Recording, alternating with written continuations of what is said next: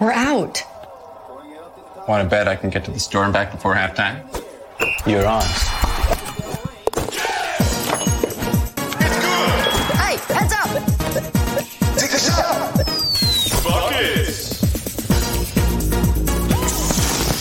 Oh! He's gonna be late. Drop it. They battle in the corner. Drop it. Touchdown. What? Think you know what way it's gonna go? Make your bet at Sports Interaction.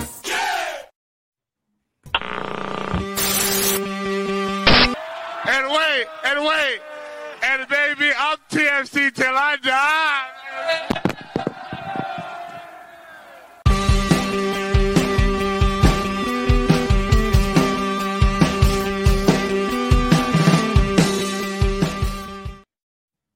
Back, back, back again. Uh, it's two times you get to see us uh, in a week, so you're lucky and you're welcome. Uh, welcome to another episode of Toronto Till I Die, uh, the Toronto FC podcast that's now in full World Cup mode. I'm your host, Mike Newell, and in this week's show, we react to Canada's massive game, though a loss to Belgium. Uh, we put respect on the name because the performance was great um, and putting Canada football on the map. Uh, we review the final uh, round of opening games for the World Cup, and we do a quick TFC corner featuring the potential return of a midfield maestro. Uh, today's show is jam packed, so let's get right to it uh, with my co host, Mike Singh, and special guest off the bench, my co host on the Tunnel Club, Sean Levy. Gents, how are you doing? I'm doing pretty well. You know, um, had to take a day off today to recoup, recoup from something I must have uh, eaten last night, but um, I got to watch more footy, so I can't really complain.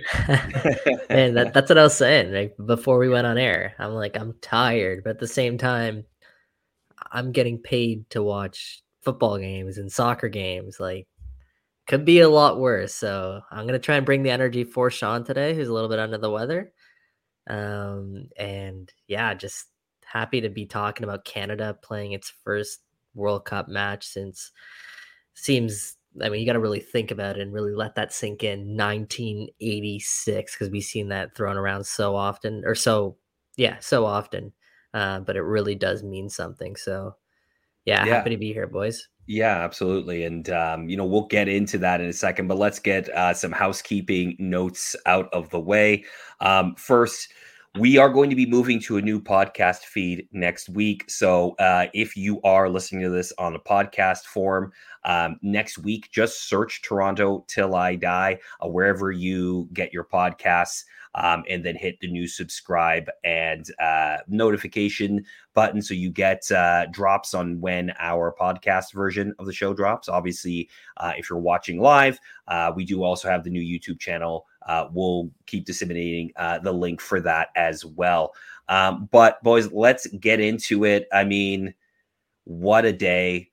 Uh, you know, I, I think if anybody follows me on social media, Twitter or Instagram, just saw, um, I, I just sort of took snippets throughout the day of you know how I was feeling and the emotion of you know realizing and waking up that Canada was going to be playing in the World Cup for the first time really in my lifetime like they were playing when you know I was a kid but uh, you know again I was a baby um, so you know this idea of them getting out there and I knew the, there's going to be so many emotions. And Sean and I were together yesterday watching uh, the game at Derby House uh, in Toronto. So shout out the Derby Mag team uh, for putting together a really great event. Um, but yeah, it was it was incredible. Just just before we even get into the game itself, which we will get into. But I, I just want to get a sense from you guys. What were your overriding emotions going into the match, sort of leading up to kickoff?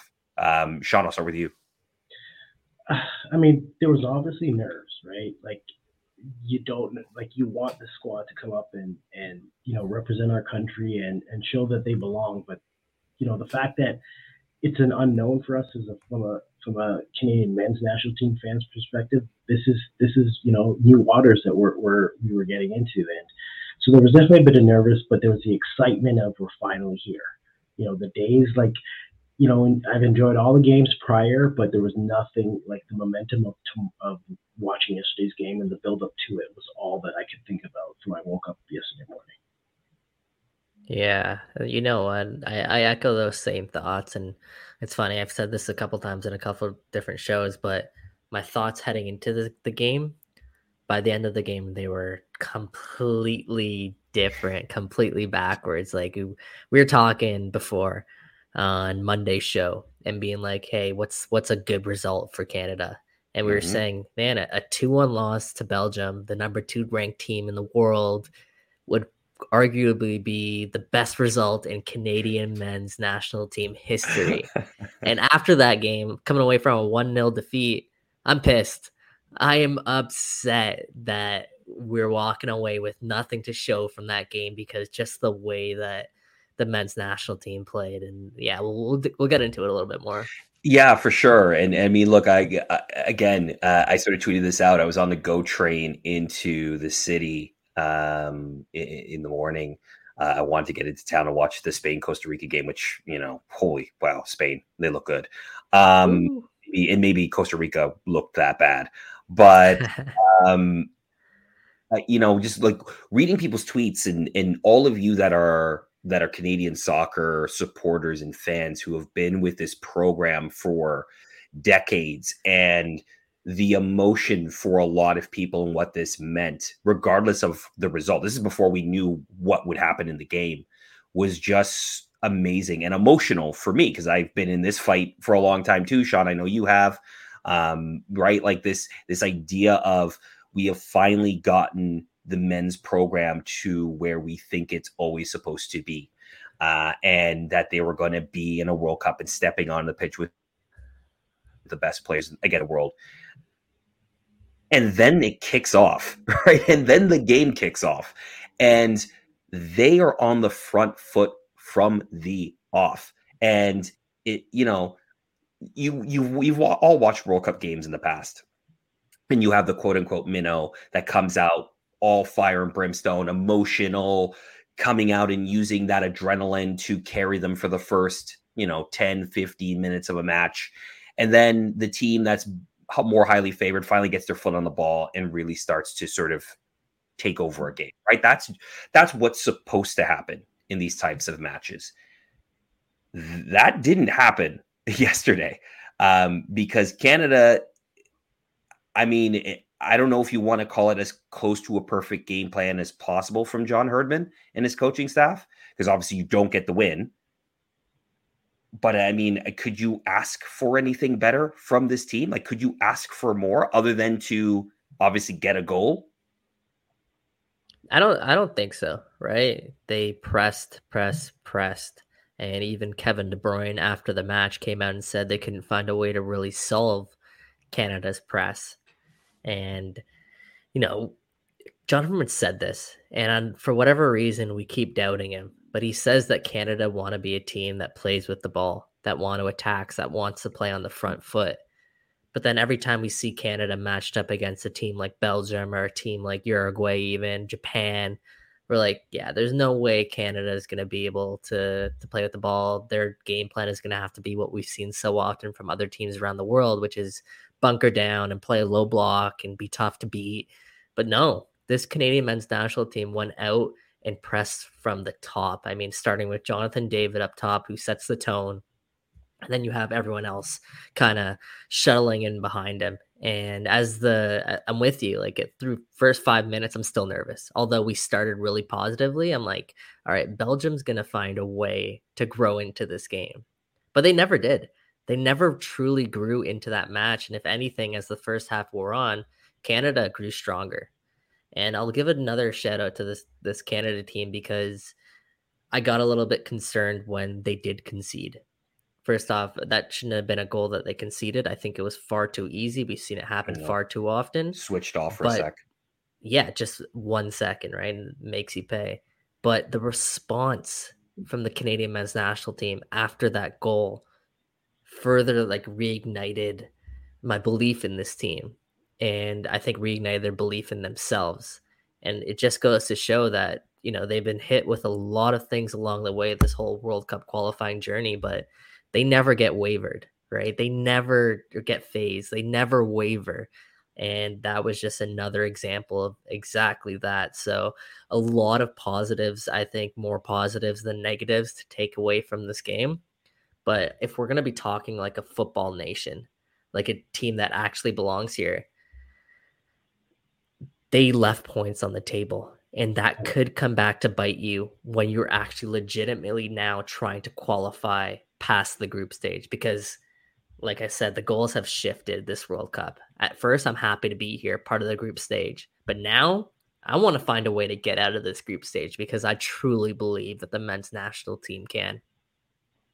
No, they definitely dropped points yesterday. Um, I think me and Mike were talking at halftime that we were like, okay, we know that Belgium's going to come out. They're going to change their game plan. It's going to be a totally different, you know, second half. Canada's really going to have to be ready for it. And that's not what we saw.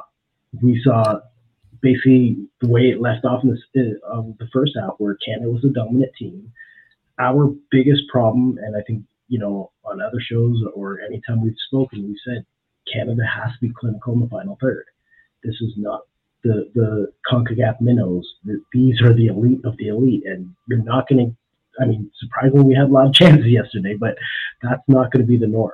And when you do get your chances, you have to finish, right? Yeah. So, you know, like uh, I'm not. You know, there's there's no point being critical on the team because they exceeded our expectation from start to finish yesterday. But in order for us to, if we are, if they are going to get out of the, this group stage, they got to be clinical in the final third. Yeah, I think there's, you know, uh, it's hard to sort of pick at the small things in this match because they were so good in so many different ways.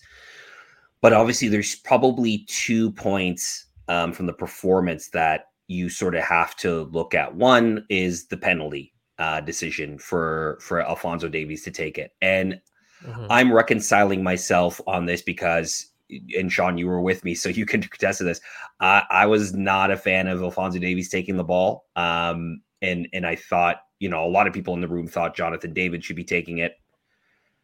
And, and look, you you uh, you understand why in that moment Jonathan or sorry, um, Alfonso Davies takes the ball. Right there's, I think someone else said it could have been Christian Jack, could have been somebody else. Like I, I'm not 100, percent I can't remember, but how many times in big matches at the World Cup has the big player not taken the penalty and it gets missed? And then everybody in the country is like, why didn't player X, the star, the face of the hindsight's 2020? Well, exactly, yeah. right? So from that perspective, I'm fine now with Alfonso Davies taking that. It takes big ones, right? To to to be the guy to say, I'm going to take this. I'm going to take this on the responsibility of trying to put this in and getting Canada's first ever World Cup goal. It doesn't work out. It's a bad penalty, right? It, it, we can't mask that. It's a poorly taken penalty. Thibaut Courtois barely had to work to save it. Um, but I, I still am. I'm half and half on it, right? Because like yeah. I get it. I'm fine. I'm I'm I'm fine with you know arguably your best player taking the penalty. On the other hand, I'm like, we know Alfonso Davies is not exactly a penalty taker.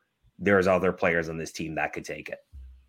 For me, what a lot of people are kind of overlooking here, it's a branding opportunity as well.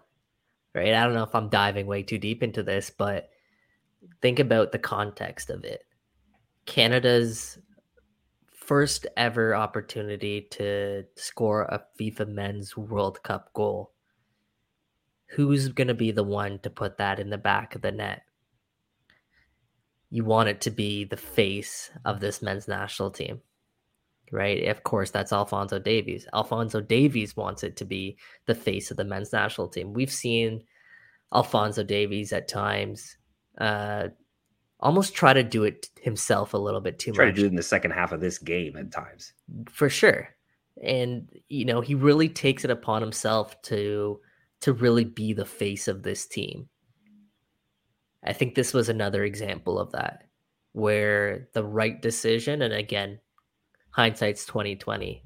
You know, I thought about it while he was stepping up to take the kick, but the right decision might have been to hand the ball to Jonathan David Or another name I don't think enough people are talking about, Junior Hoilett, another guy who could have maybe done a serviceable job there at, at taking a penalty penalty kick. So yeah, it, you know, day after he missed it, we can talk about what could have been. At the end of the day, a penalty, you you put that in the back of the net, no matter who you are, more times than not, and it it's a it's heartbreaking to see that Canada couldn't take advantage of of their opportunity there. It's a missed opportunity. It's a learning experience. They have to learn from this. You know, he'll learn. Um, you know, I think the positive I will take from that is that it wasn't a letdown after that. You didn't see them hold their heads down and be like, "That was our chance."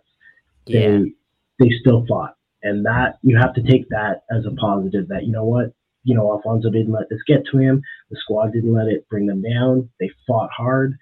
You know, it just one defensive lapse, and we could be talking at minimum of a draw yesterday. Right. And, and let's talk, yeah, let's talk about those little things there as well in, in terms of the goal itself that was conceded. Um, you know, kind of off a, uh, uh, not a set piece, it was just a restart. But it's those, in, and we said it yesterday, a lot of people said it, it's the difference between like really good teams uh, and world class teams. And for all that Belgium struggled with yesterday, world class teams don't necessarily always have to be playing at their best to find results. And this is a moment where a world class team just found a little moment, play that ball over the top, which Canada, the backline has struggled with leading up to the World Cup, right? We, we saw it. Uh, we saw it against Uruguay. We saw it against, uh, ba- I believe, Bahrain. Like we saw it. Um, Three straight games. Yeah, where they got beat over the top. as well. E- exactly against Japan, and I think it was I think each time it was Kamal in the Miller. channel that Kamal Miller is in, um, and and uh, it's just that little switch off for half a second, but Batshuayi gets the step, uh, and you know it sits very nicely on the half volley, and he doesn't need a second opportunity, right? It's just half volley, it's in, and, and that's and that that small little piece is the difference between getting a result and not getting a result. That and as Sean pointed out earlier, the fact Canada couldn't finish their chances, right? It, it's both both sides to it, and you know that's why I've been I've been beating this drum. I I don't believe he's the best defender on Canada, but I believe he's Canada's most important defender. And of course, I'm talking about Kamal Miller. I think during that match against the against Belgium, we saw the highs. A lot of times we saw the highs of Kamal Miller, but then of course the goal we saw we saw one of the lows.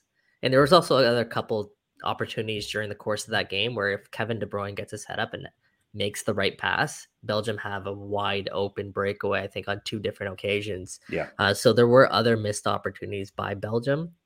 However, once again, a ball over the top, too easy, uh, ends up burning Canada. So, yeah, it's it's obviously something I'm sure the team is aware of and they'll be working on. I just hope uh, it doesn't become a more of a recurring issue than it already is. Yeah, and that and that's kind of it's kind of odd because I do have Kamal Miller as man of the match. I think he was voted man of the match by Canada Soccer, but you know, uh, I thought aside from that, he played really well um, and, and Mhm. really sort of, uh, to your point, was sort of the most important defender on the day. Especially because I don't think Alistair Johnston had himself the best day. Of course, he has taken on Eden Hazard. So, you know, Eden Hazard has made some of the best defenders in the world in the past look really bad. So, you know, you kind of give Al a little bit of a pass there, but um, I mean, Kamal, I think, was everywhere. He's made a couple of uh, really important interceptions and tackles that, again, like you said, could have broken Belgium free uh, in attack. Um, and and I think going forward with this national team, it'll be interesting how they adjust for Croatia. But he's still going to be maybe one of the most important pieces on this team. Uh, Sean, go ahead. Yeah, um, I thought Alistair actually had like outside of his bad passing, he had a decent game when it came to defending Eden Hazard. I don't think uh, Hazard really was a threat at all throughout uh, his time on the pitch. I just felt Alistair Johnston, his passing was just like he was just giving the ball away in in, in, in positions where we're lucky, Belgium didn't capitalize on it. Like I remember one early in the first half, like it was just outside the Yeah. 18. He literally Mhm. just gave it right to them. Yeah. And that's what I was more like for me defensively. He, I think he actually did a good game, but I felt when it came to his, you know, his passing, he was just he was all over the place yesterday. Yeah, it, was one of those rare games I think from Alistair Johnston because he's been so consistent. Uh, but as as Mike you rightfully pointed out, it's it's Eden Hazard, and when he gets going, he obviously still has it, even though he hasn't really been in great great form the last couple of years. Uh, but yeah, I'm with you, Sean. I think he actually did a, a pretty decent job. There was one time he clearly got beat for pace, uh, got caught stretching a little bit, and Hazard blew right by him. And Hazard's so good at this, at just keeping possession and luring defenders into making some, I don't want to call it silly challenges because it's not silly, but making challenges that are fouls and winning some tactical fouls, I guess let's call it at, certain parts of the pitch to give his team a chance to reset. Uh, and I think we saw that a number of times that Johnston did bit bite, but he wasn't, yeah, he wasn't terrible for me uh, by any means. I actually would give my man of the match shout to Richie Laryea. I Fair. thought Richie was a menace for this men's national team uh, on both sides of the ball, up and down the pitch.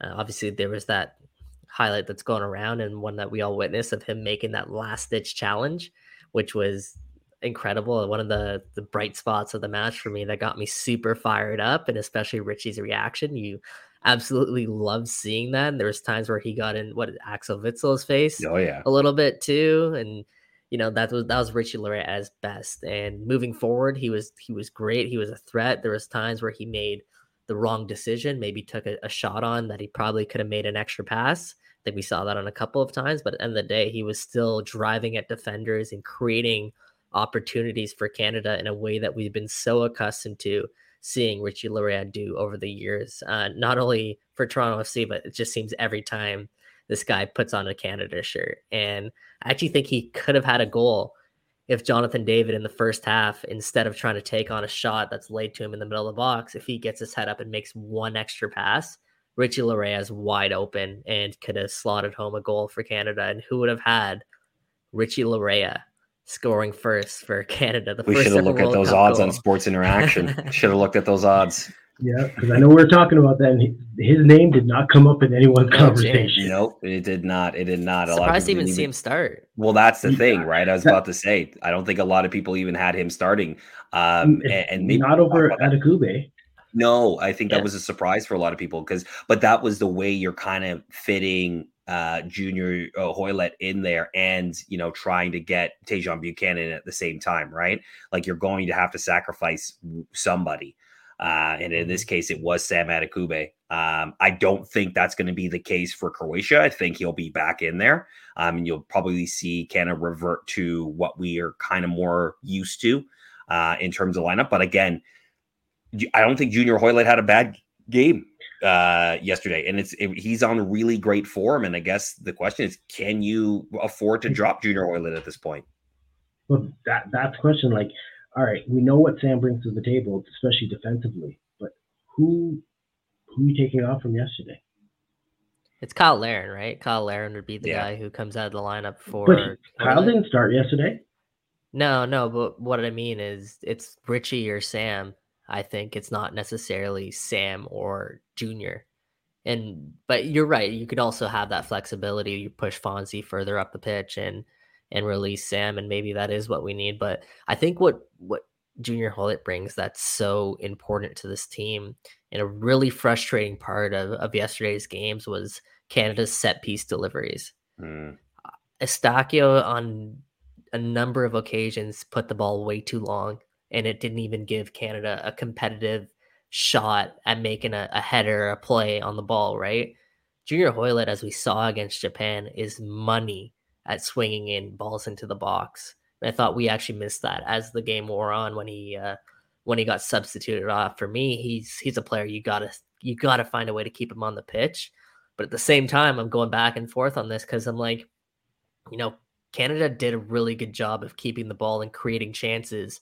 If only they had one extra guy up top, maybe they could have found a way to find the back of the net. And I'm, of course, I'm talking about Cyle Larin. So yeah, it's going to be another interesting dilemma for John Herdman. But hey, it's it's actually it's a good problem to have. Like Well, we're that's the- debating who should be starting, right? Well, that's what I'm saying. As I said in the last show, what a world we live in where this is the the debates is oh we've got two really great strikers we got to find and a really great you know right sided can play left can be a number 10 midfielder we're trying to figure out how to fit him in and maybe we have to sub out you know per, arguably the man of the match from the previous game uh what what a what a time for national team fans um, couple of sort of small things uh, from yesterday's game that I wanted to bring up. One of them being uh, the Eustáquio nutmeg on Kevin De Bruyne that is now circling the world right now. Um, I, and we saw it live, and there was an audible hoo um, moment. I think there, it, it- like it looked like an NBA game in Derby House when that happened. Like everybody was getting up and and uh, and making some noise on that one. Um, but yeah, I, I mean what a way to get your name out there, right? Not big Kevin De Bruyne and, and get on all the highlight reels, right? I celebrated that like it was a goal. Yeah, go ahead, Sean. a lot of you can people did. almost say like Eustáquio outplayed Kevin De Bruyne yesterday. Like, I mean, again, hey, man of the The match, result- Kevin De Bruyne, man. Come Yeah. on. Yeah. you know, even he had to be like, "How are you guys giving me this?" Like Yeah, he he's like, uh, he's like, it's 'cause of my "Hey, like, name Did you just what?" watch the game I just played? Yeah, no, to your point, Sean, though, if you look at the stats from the first half, there was like in the 40th minute, he had nine touches on the ball. I think he finished the first half with 16 touches. Canada did an excellent job of shutting down uh, Kevin De Bruyne. And I think Eustáquio was great at that. But also, I got to give some love to Atiba Hutchinson. Yep. Mhm. What a performance Atiba Hutchinson put in. And he's at his best when you actually, it's a cliche in hockey for a defenseman, but Atiba's at his best when you don't notice him as much. He's doing all the little things right. And one of those little things that he did very quietly was at times shadow Kevin De Bruyne in in the heart of the midfield. And I thought he was fantastic for a guy who's played 180 minutes of football over the last like six months. Just not to mention he's 39 years old. Like, what an incredible, incredible player and performance. Yeah, that's Hey, the I'm power. Glad he's fit. Yeah, well, I mean, look, the power of the ancestors were with him yesterday because he again, like he looked amazing. And like, look, I, I I don't know why we're sort of sitting here in awe of him. Like, we know what he is and we Yeah. know how great he is. We should not be shocked that he would step into captain the national team in the first World Cup game since 1986 for his country and just boss a midfield. And that was the thing. Like he was so good at winning second balls. Um, and that's part of the reason why we were so good yesterday in possession is because, you know, those 50 50s, those second balls, we were winning all the second balls. And that, I, again, can you keep that up against Croatia? That will be uh, obviously a question. But uh, again, you're right. Uh, Tebow was, I mean, that whole midfield, I mean, they, they won the midfield battle Yep. against Axel Witsel, Youri Tielemans, and Kevin De Bruyne. Like that's, that's impressive. You, you, you know, you gotta, you gotta tip your hat there. And that's why I feel really confident actually heading into this match against Croatia because Croatia's similar type of team, right? Where Yeah. their strongest players are in the middle of the park for that team. And if Canada find a way to play the way that they did against Belgium, I'm more confident that Canada can actually look better against Croatia than they did against Belgium. I just I feel like they match up better, especially when you when you looked at the Croatia Morocco game.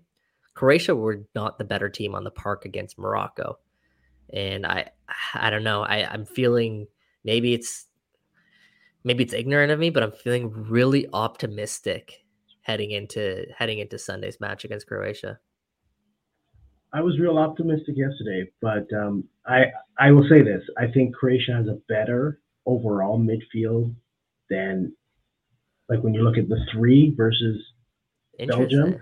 I don't know even though agree. De Bruyne, De Bruyne might be the best individual midfielder, but I think when you're looking at as a as a as a unit, I am worried about about that team. Now, they didn't look good against Morocco. I'll give that. I'll give you that. You know, and it could be a variety of things. You know, their legs they weren't ready for it. First game, the heat. There could be many factors. I'm sure they'll be a lot more prepared for for Canada's game, especially after watching the Belgium game. So I, I think we're to have a tough, tough midfield battle. But, you know, if we play anywhere near as good, or even if we are able to raise our game as John Herdman is asking of the players to raise it that much more, anything's possible. Anything is possible. Yeah, absolutely. Um, let's get into this too. Speaking of John Herdman and, and getting his team ready for Croatia, uh, the F Croatia uh, statement that he made both in the huddle and to the media afterwards.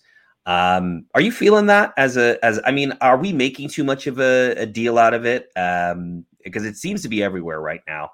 Um, and and I guess I, I get it, but I just wonder you know, are, are we making too much of it or are you all on board with it? Are you like, yes, that's the, you know, go ahead and fire the boys up like that? I, okay, I have not, there's absolutely nothing wrong with him firing up the boys, but the public does not need to know certain conversations you have when you're with the group. And that's because it gets blown out to be something bigger than it's not. Because coaches will, I mean, coaches do all kinds of things to motivate their players, knowing the type of uh, of squad that he has in front of them. So he knows that they they thrive off of that kind of motivation, those kind of um, pep talks that he does after games. They're all you see, not just him. You see, we've seen Borjan do it. So we know that team has that kind of. They they all they're all there for each other. So he knows what to say to get them listening, get them focused. But I just don't think it's he should have turned around and repeated it after to the media, uh, word for word of what he said to the players it, it's the day of the internet, the age of the internet, right? It's just one of those things that could, if it goes wrong for whatever reason, could come back to bite you really badly with all the potential yeah. for memes and everything like that that could be made. But honestly, I I loved it. I, I loved it because you know what? And this is no no disrespect, but screw Croatia. Who cares what Croatia has to think? Who cares what Croatian fans have to has to think? John Herdman, what he's doing there, he's not talking to Croatians. He's talking to Canadians. He's talking to Canada back home. And that's the thing you want to hear from your manager. You don't want to hear him rolling over and being like, "Oh, it's gonna be it's gonna be a tough match. I don't know what's gonna happen." No, like this is new Canada. Canada, team that wants to play on its front foot, that wants to go after teams, that wants to compete with teams, a team that believes. And I like the swagger and the confidence from John Herdman. And I hope, I hope it doesn't come back to bite him. that, that's the thing, right? Like we don't need yeah. that to wake up Modric and the crew. Okay. Yeah, well, I mean, look, don't poke hey, the bear, right? Yeah, don't poke the bear, but at the same time, you're gonna have to go in the cage with the bear whether you poke it or not, right? Like it, I, I, I kind of agree with you, Mike, in that sense. I mean, look, there is also the John Herdman sometimes is feeling himself. You know, like he he's admitted this in interviews before. Like John Herdman likes the spotlight. John Herdman likes to, you know, have a quote and get in there, right? And and and that's not necessarily, and I'm not saying that necessarily as a bad thing, right?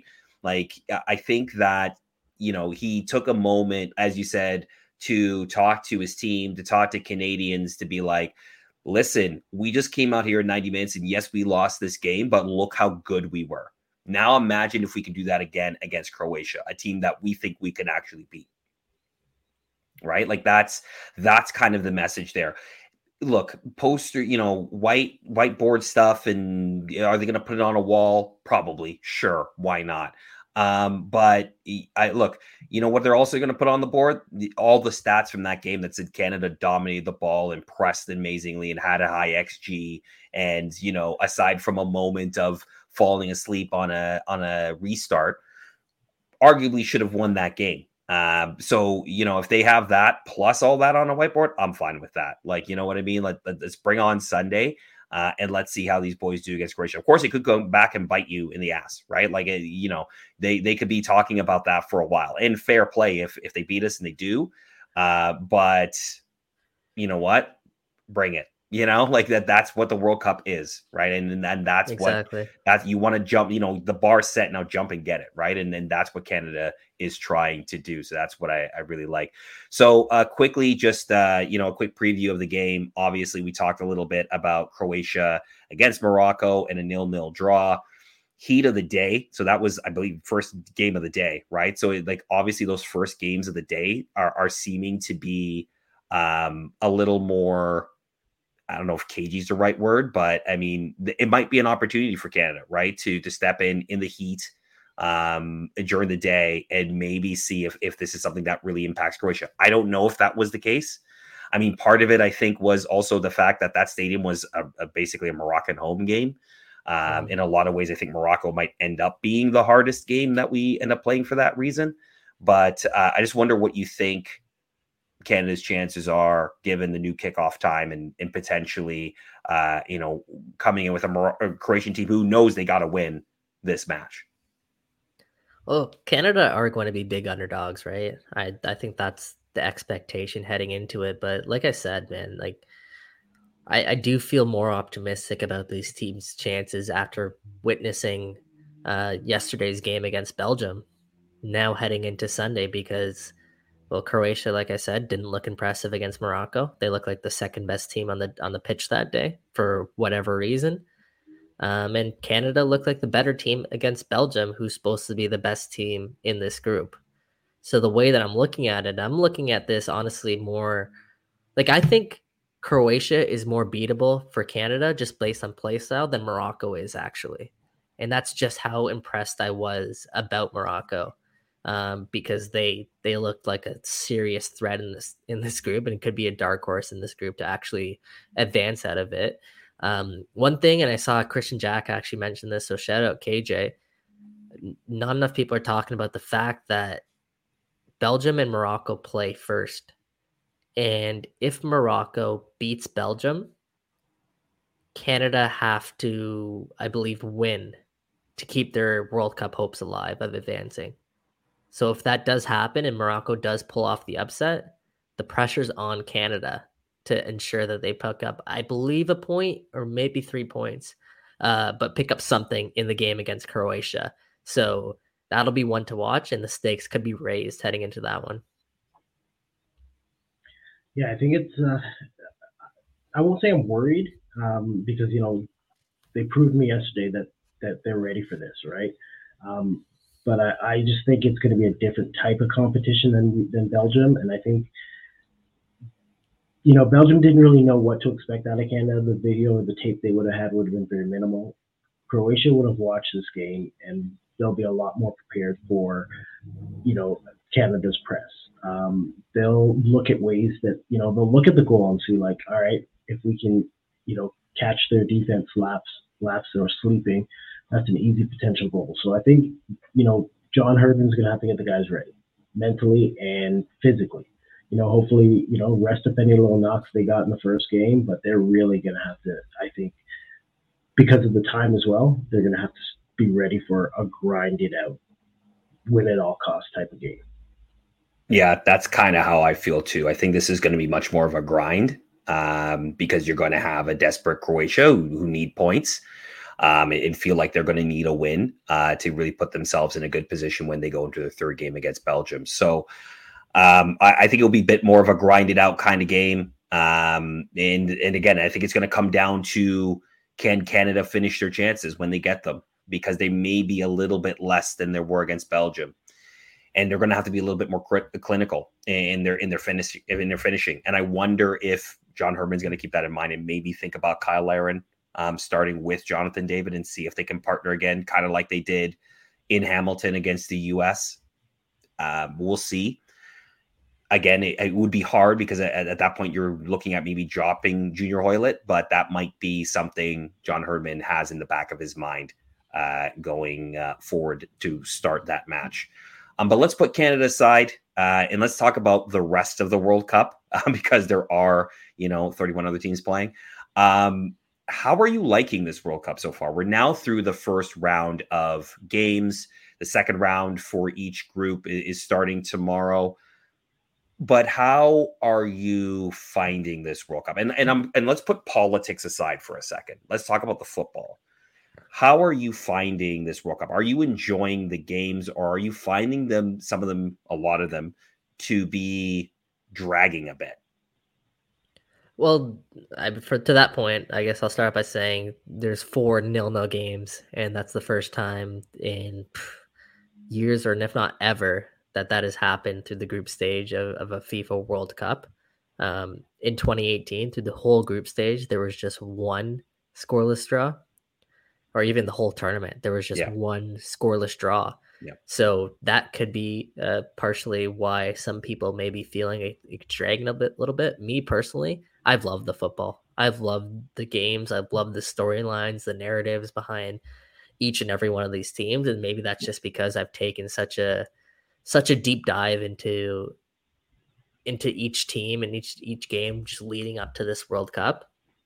Um, and I, I do believe that you know while playing the World Cup mid-season, and I said mid-season based on not MLS, TFC, but the rest of the world, obviously, has its downsides, like injuries. We're missing quite a few notable stars. I also think it has its upsides uh, in terms of when you look at a lot of the underdogs in the World Cup so far, they've risen their game. And I think part of that is because a lot of these guys are in season and in form, and the gap is closer uh, from, I mean, aside from Costa Rica, Spain, really, the gap, is closer between, uh, let's use today as an example, a Serbia and Brazil that it maybe a lot of people would have expected. And for me, when when the games are closer like that, that makes for a lot more entertaining games. Um, for the most part, I've enjoyed most of the games. There have been some games that yeah have whether be dragged on or just I just couldn't really be that engaged in it. Um, but I'm kind of liking the fact that you're getting.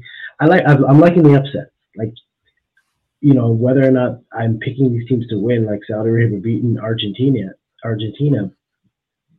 It's still, you know, it, it's kind of, you know, the. I'm enjoying that storyline, seeing seeing the minnow knock off the big boys, you know, and we probably wouldn't get this in a regular World Cup that is held during the summertime, but and maybe you know the climate has something to do with that. You know, playing it in in, in weather conditions that isn't normally played in either. Um, but I'm kind of enjoying that part. That you know what, you never know what you're going to get out of any match. You could, on paper, this team might be the favorite, but so far, you got to throw that out of the out of the water. Just go with it. Yeah, in a lot of ways, the form book or the historical form book for World Cups hasn't mattered too much in this particular World Cup so far. I mean, obvious the obvious exceptions here being England over Iran, six two, Spain just, I mean, demolishing Costa Rica. I saw that coming though. To be fair. Well, I think a lot of people Costa did. Rica Yeah, like- sorry, Costa Rica. No, I, I don't think you're wrong. Actually, I, I really don't think. I, I think Costa Rica is very lucky to be here. I, I think they got a favorable playoff draw, and that's why they're Agreed. here. Um, you know, and and then you you you got a couple games where five goals were scored uh, for for teams. So you, uh, it's this interesting dichotomy of close games with with a couple of upsets or close to upsets, and then these blowouts, right? um, where just teams just go in and absolutely run their other teams. And then you have this sort of middle section of the nil nil draws for sure. But then you get something like a Japan Germany, right? Where Such a good ups- game. upset, kind of, right? Like it's an upset, but you can kind of see one, we know Japan is good. They constantly make the World Cup and are usually competitive in those, at least through the group stages of World Cups. Uh, yeah, I saw people compare But they that to matched up Saudi real well against. No, you can't. And that that's disrespect to Japan. Yeah. 'Cause First of Yeah, all, yeah. what isn't it like nine out of at least nine of the of their roster play in Germany. So Yeah. they're actually a well like going against Germany. They probably match up well with the style of play that their players actually are used to. Um, That's a to good compete point. against a, a team like Germany. So um, yeah, you cannot. And and and I'm not going to disrespect Saudi Arabia. Congratulations, they earned that win, but they're not on the Japan's Disrespect, a bro. Disrespect. Japan's Come a much higher higher ranked team, and we've seen them. They've been here before. They, it's not a first time. Exactly. Yeah. And I and I think that's where uh, that's what I'm interested in this World Cup is those sort of these like you said Mike some of these narratives are around uh, some of these teams where I- think there's this presumption that because there are traditional powers in this game there should be fairly easy results or the result should go their way. And what we're Mhm. finding in a lot of these games is that these teams are really having to fight for their results and really having to tactically manage the games probably a little bit more as if they're playing a round of 16 game than the first game uh, within your group of a World Cup. Obviously, yes, you have those blowouts, but I think in the second round of games, even like Qatar, like I expected actually tomorrow Qatar to be a little bit more competitive than they were against Ecuador. Um, and and, and that will be interesting to see. So you I know, the- so. I mean, I hope so too, Yeah. right? Um, not eh, not just just not just because obviously I want to see a more competitive game, but I just think they, I think tactically and just emotionally, I think they'll just be a lot more settled because they got that first game out of the way. They have to open up the World Cup. You know, now that's out of the way, they can just sort of focus on themselves and, and get them sorted. So it'll be interesting to see this the rest of this World Cup. But I'm kind of the same as Sean. Like some games, I'm just not engaged. Like I'm just Mhm. not. You mean Um, you weren't up at 5 a.m. for Switzerland, Cameroon? I was not. Uh, I was up at six thirty. Fake fan. Fake fan. I was. Uh, I was up at six thirty watching I- at I uh, you know in the seventy fourth minute. Hey, there's there's the You're not feeling well. You coming. don't really sleep. Maybe that's why you're not feeling so great. Just gonna put that out there. You know. I Um, woke up no, before the game. I yeah, fair enough. bed.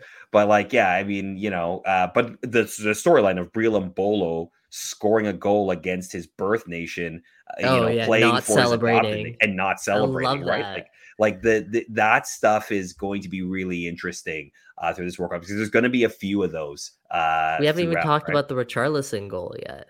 I know, I know. Um, let's talk about it. Let's talk about it because I on. again, You you went there. Let's go there now. I mean, Sean- he didn't mean that. He, he did not Sean's mean that reaction touch. says it all. Sean, go Of take course, it away. he had to mean it. Did you not see the he did flick? not mean that, that touch. that flick was like, I'm gonna do this. I'm gonna badass, and it was a badass finish. No, I don't even I- care if he. I don't care if he meant to or not. It looks so smooth, so It did clean. I've great. watched that Oh, it replay you know, 200 fake it times till you already. make it. Fake it till you make best it. Best goal of the tournament so far, and it Yeah. could be go down as the best goal of the tournament at the end of this. It it'll be top It's gonna three, a hard one to top.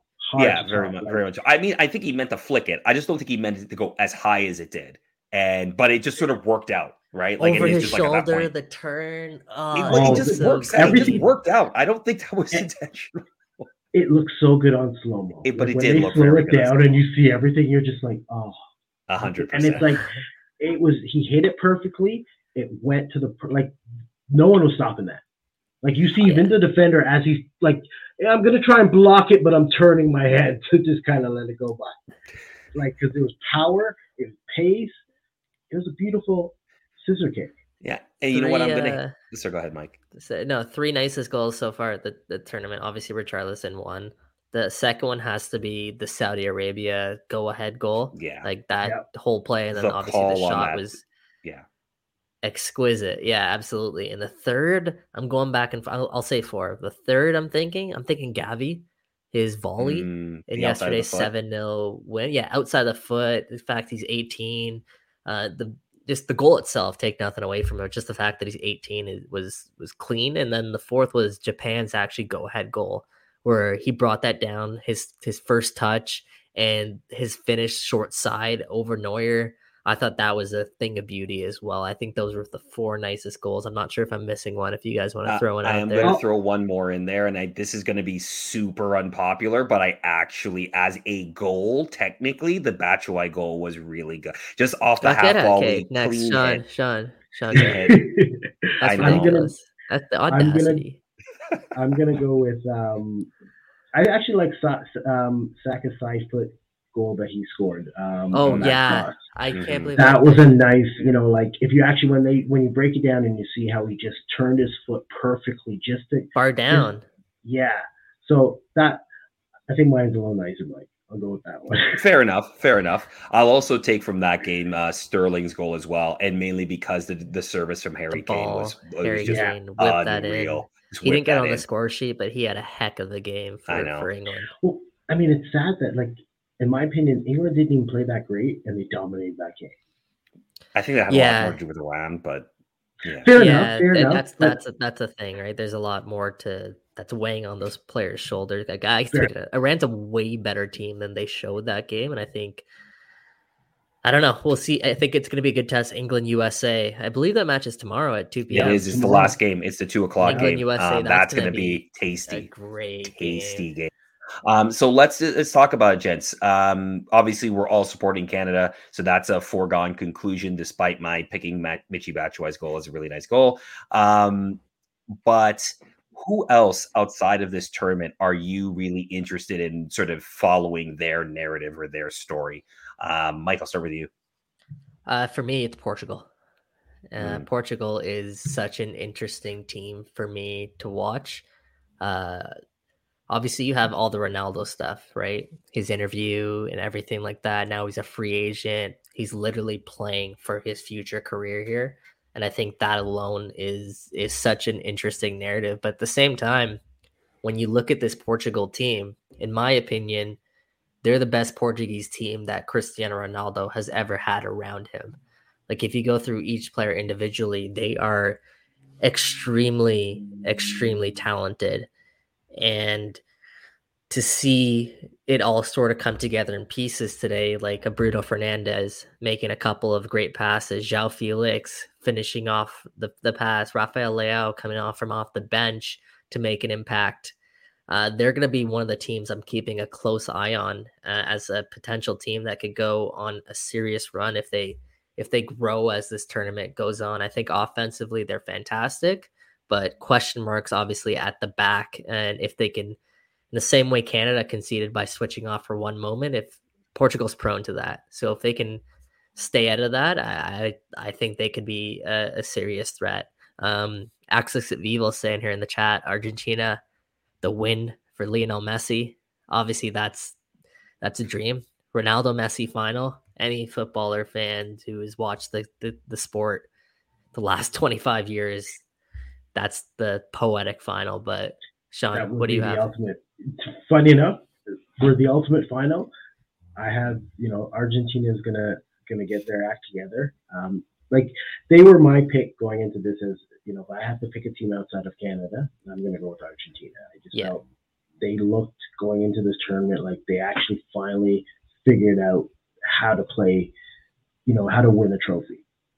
You know, it's been a long time since they've they've been on top. They've had to be in Brazil shadows for a long since they la- last won a World Cup, right? And then they finally beat them in was it the Copas last year? And I think that was finally the you know for Messi that was a big win, and I think a big weight off his shoulder for him to go into the World Cup year with the confidence that they needed. First game didn't go go as planned, but I think that might be that might be a, a blessing in disguise having that that you know having an ups a major upset. Now you you can't A afford wake it. up call, right? Yeah, it's the best kind of wake up. like you get it right off the bat. Now it's like all right, guys, you know, like one more we shit the bed again, it's over. So but here's I here's a stat for you. Only one team in FIFA World Cup history has lost its opening match and gone on to win the World Cup. That team, Argentina. Spain 2010. Yeah, Oh, Spain. there you go. Actually, Spain 2010. And So- we remember that that tournament. But yeah, go ahead. it, I mean, all it takes is you know they they win their second game, everything's changed. You can if they can build off that momentum and you know make it off into the, the next round, anything can happen. But um, I think if they can again, you know, let this game go, forget about the the loss, and just move forward and get and play to the, their ability and the, the skill and the talent they have. It could be a Portugal. You know, I, I don't think Portugal's for how well they're playing and how the moments they look real good today. I just don't think as a whole they're they're they're strong enough to win it all. For sure. The For question sure. marks. Fair enough. Fair enough. How about you, Um, Mike? Yeah, mine is is going to be for probably different reasons than both of yours. I'm watching Mexico, and the reason I'm watching Mexico is not to see how far they go with this tournament. I'm well, partly that, but I'm also I'm watching it for the train wreck that they could potentially be. Now I know they got they got a nil nil draw, they got a point against Poland, but it's not so much a train wreck now. It's the after the World Cup. This is an old team that they have um, a, a roster that um, that's been selected by Tata Martino. I, this is probably going to be his final run with Mexico. I can't see him staying on after the World Cup um, as manager. and it could be a signal of change within CONCACAF in terms of the the power dynamics within CONCACAF. Obviously, Canada's performance we've talked a lot about on this show. I think you know we, we're not talking enough about the U.S.'s performance against Wales. I at least in the first half. I know the second half didn't go, but I think there's more to like than not like with the U.S. team. So now the question is, where does Mexico fit in all of this? And what does the next generation of Mexico look like? We don't know because we haven't seen a lot of the new generation of Mexican footballers come through the senior team because time and time again in qualifiers and gold cups it's the old guys that show up um, you know and and I, am going to be interested to see how that works out they could I, I mean i would if they get to the round of 16 i wouldn't be surprised to get to the round of 16 every time um, yeah.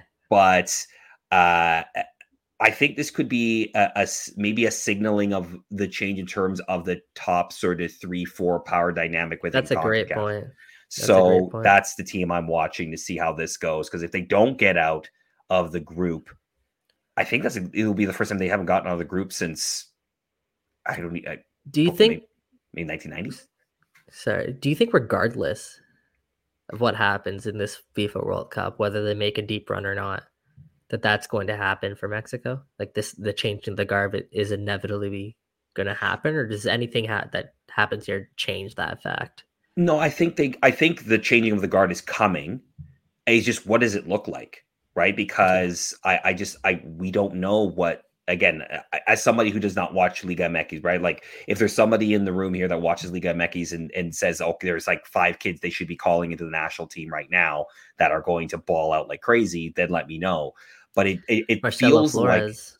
like true. But again, he, he, hasn't played senior football yet. To call me when he plays senior football, you know. But like you know, it, until that time, you know, they haven't called a lot of these kids into the national team. Again, it's been sort of the names we always expect Mexico to call.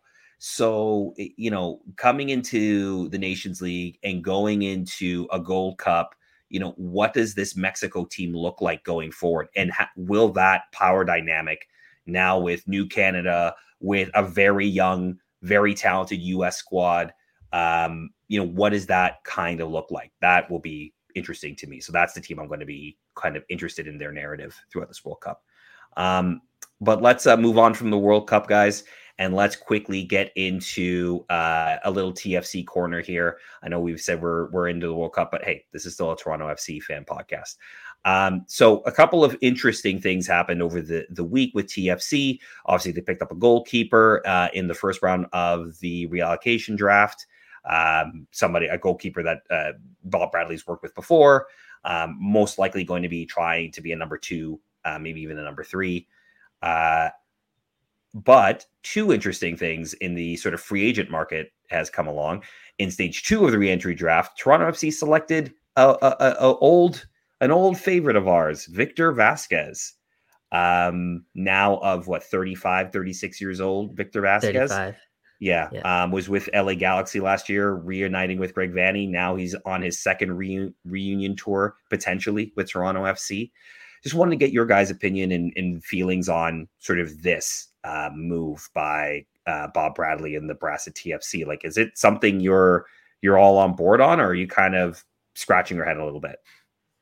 Well, I love it. There's there's a couple layers to this, right? The first one is, of course, he's not signed by Toronto FC yet, right? He's not a Toronto FC player, and there is no risk to doing this.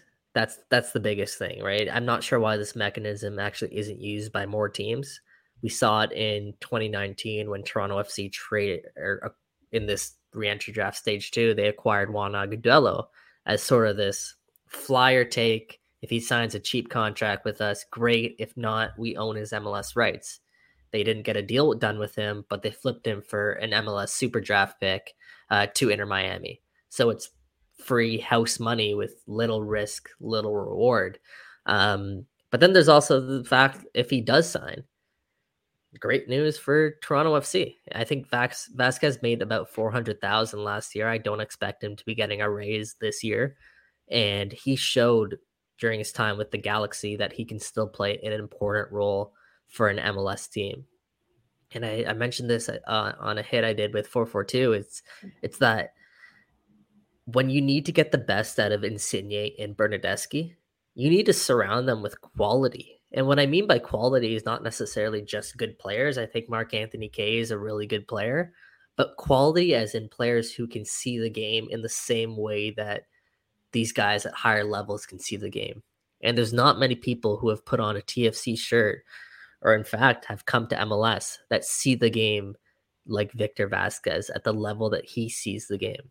So I think if you put Vazquez into at times a starting 11, but even as a piece off the bench, that's a massive addition, a versatile addition that can play a number of different positions for your team. I think it makes sense for for a number of different reasons. And then obviously there's the the PR reason, you know. Fans need a reason to get back excited about this club. It's been a little bit of a dull these last couple of months. It's obviously Criscito retiring as well. That, that was not great for the club. It's a good way to get back fans back excited about the club without risking anything or making any future commitments. It's just quick splash, post, fans excited for the next day about Toronto FC and Victor Vazquez, right? Absolutely. Sean, what do you think? Um, I mean, as long as it's not going to cost us much, I have no problem with it. Right? Like, I just don't want us spending, you know, overpaying for what he has done in the past versus what he can bring to the table now. And that's not a knock on him, but I mean, he is still 35. Um, and we know, you know, he's had enough wear and tear on that body over the years. So, again, if the price is right, I'm all for it. I think his his mind, what he brings, like you can't you can't teach that. You know, you're yeah. born with that kind of mindset in the game, and that's what makes someone at the age of 35 still being able to play this game because he's he might not have the physical um, skills that he once did, but mentally he's he's far superior than most of the guys we have in our midfield. Yeah, and I think the important thing to mention here is I I see Access talking about they have to offer him uh, offer him within seven days of picking him up in the allocation draft, which I believe was the 22nd. So they have a week to do that. Um, he's not if you sign Victor Vazquez for the offer that you're going to make, you're not taking opportunities away from other players to add to this team. This to me seems like one of an addition you can make later on in the offseason, but they're just going to get ahead of it and potentially try to do that now. It's not like Vazquez is coming in to be a key midfielder for this team. He's going to be a very useful midfielder, but he's not necessarily going to to start, right? Yeah, it's depth.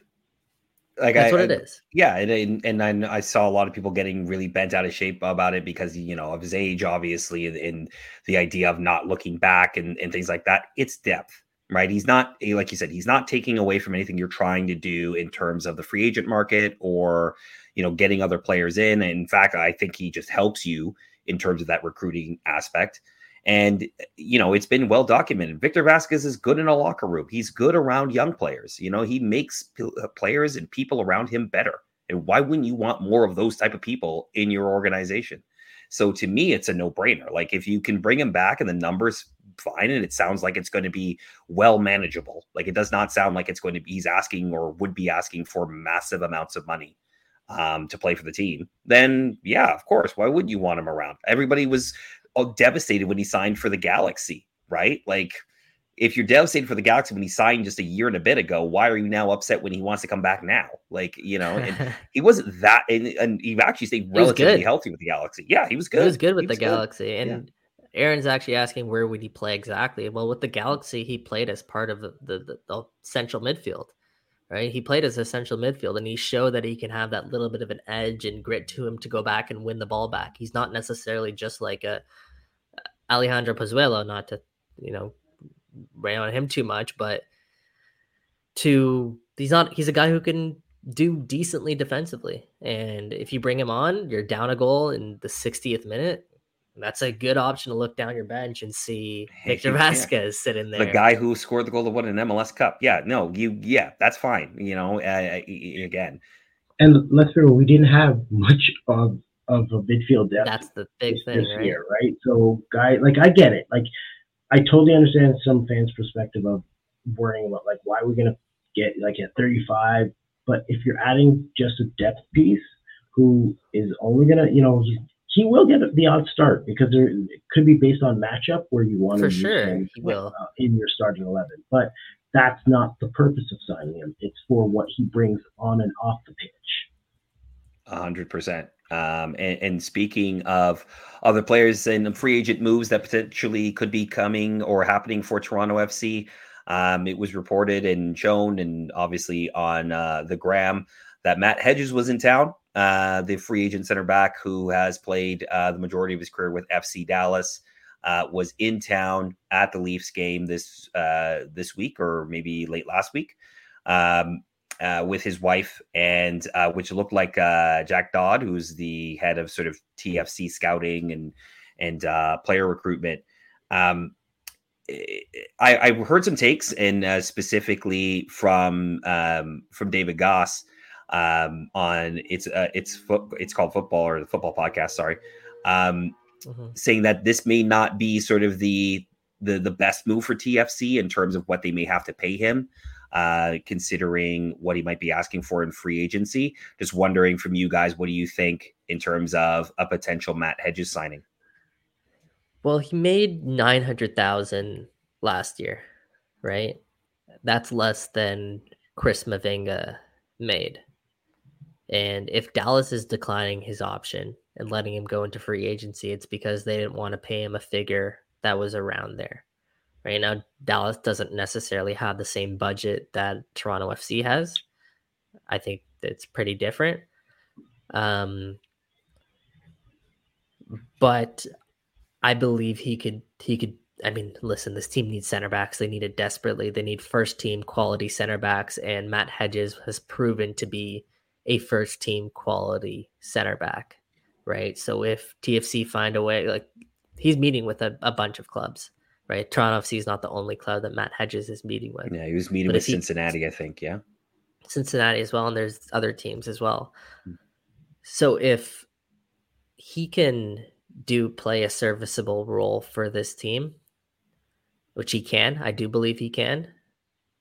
In free agency, you, you go out and make that signing because he's also a fantastic leader and a fantastic human being by all accounts. Which honestly, this team this team needs that as well. And uh, yeah, as Axis is saying, the, the bar is pretty pretty low at center back right now. So we'll, we'll see. We'll see what, it, what what comes of it. I have no problem with the signing as long as we're not paying him Chris Mavinga money. But that that might be what it takes to get him, right? Like he's a free agent. Like that's that's the Right. point. And- There's clearly and I'm clubs in just MLS like- that will pay him that money. And that's things like I just want us to be wise with how we're spending our money. Like we need, we that's one area that we we can all agree we definitely need not just depth, but you need starters. You need, Yeah. Ideally, we'd like to see them start sign two center backs that can compete for starting roles. Well, he Right. started every game for Dallas last season, and Dallas was one of the best teams in the Western Conference. So there is that. But yeah, continue. I just, I again, I just don't want us to be like, I, I just want us to spend our money wisely, right? We, even though Toronto's the type of club that has deep pockets, I'm just kind of, I'm reaching a point where I just don't want them to spend because we we can afford to. Yeah. I want them to spend wisely. Salary cap is such a valuable currency, right? It's the most valuable asset a team has is cap space when you spend to the budget like Toronto FC, and we've seen that hamper this team in the past, 100%. notably last year, right? So you're bang on there. You can't just sign a guy for the, the sake of signing a guy. He has to be at the right number. And for me, that the right number for Matt Hedges, honestly, at 32 years old, it's more so about term. Uh, but if you can get him on, let's say, a two plus one at around 750, uh, I- I think you, you you do that deal.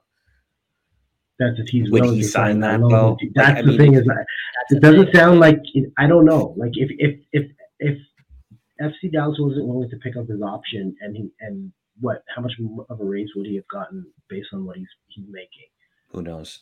You got to think like he ain't looking to to drop two hundred k to sign a long term deal, right? Like he's at this age, he's also thinking about his like this could be his last one of his last big contracts. It'll be his last big. If he gets a big contract, it'll be his last big contract. right? So he's gonna. You would think he's not gonna. He's gonna hold out for as much as he can. Yeah, for sure. And look, if you're touring around the kind of clubs that they're they're talking about that he's touring around with, like Cincinnati will spend some money, right? Like, you know, the, the they you know, there's clubs that don't mind spending the money if they think they can get a US center back um, that is dependable and and is reliable there. Um, look, I, I, would love Matt Hedges to be a, a Toronto FC. I think he could fit really well in terms of what they're trying to build. I think again, I, I, do agree. I'm a little concerned that they may have to over, but not may. They most likely will have to overpay, right? Like you, if you're a free agent in MLS, it's such a new commodity to be a free agent in MLS that you know you you try to get as much money as possible. Um, and look, TFC, there's well, I'll put it this way: there are other ways MLSE can maybe compensate him. Hey, hey, no circumventing the cap, man. I don't know what you're talking about. Okay, okay, Inter Miami over there. Um, all right, uh, all right. Let's uh, let's wrap it up, boys. Uh, for for this uh, special Thursday edition. Uh, thank you everybody for listening uh, to another episode of Toronto Till I Die. We will be back on Monday. Uh, just a reminder: starting next week, we'll be on a new podcast feed. So wherever you get your podcast, just search Toronto Till I Die. Subscribe to the new feed get that bell, hit that bell for notifications when uh, the pod version uh, drops for you. Of course, if you're watching live, uh, you already know where our YouTube, new YouTube uh, pages. So good on you, but let some friends know. Uh, get them to subscribe so they can watch us live. Uh, Sean and I will be back with the Tunnel Club um, probably on Sunday, I think. Yeah. Um, That'll be the goal. Yeah. Yeah, that will be the goal. after the Croatia game with some win, post. Yeah. We'll yeah. Yeah, exactly. We'll see what shape we're in um, for a post game show and some reactions uh, to the Croatia game. Um, but uh, boys, I'll just leave you with any last words before we uh, head out. No, it should be should be fun. Everybody stay safe. Sunday is going to be a great slate of, of just World Cup matches as a whole, but especially especially the Canada Croatia game. I think everyone's going into it feeling feeling nice after that Belgian performance. And honestly, enjoy this where we have what seven more days left of hopefully longer, but at least seven more days left of World Cup football, which is something we've been dreaming of for for quite some time. So enjoy it, guys, and and have fun on Sunday. Yeah, that's about it. You know, I I wish Sunday was tomorrow, but you know, a few more days before before that game. I can't wait. I'm excited. Um, confident. I know I know they've already made us all proud. I, I mean, I think as a nation, it's it's it's a great vibe right now, um, and I can't wait for Sunday. Absolutely, can't wait. Same here. All right, for Michael Singh and for Sean Levy, I'm Mike Newell. We'll see you all on Monday. Cheers, everybody. And wait, and wait, and baby, I'm TFC till I die.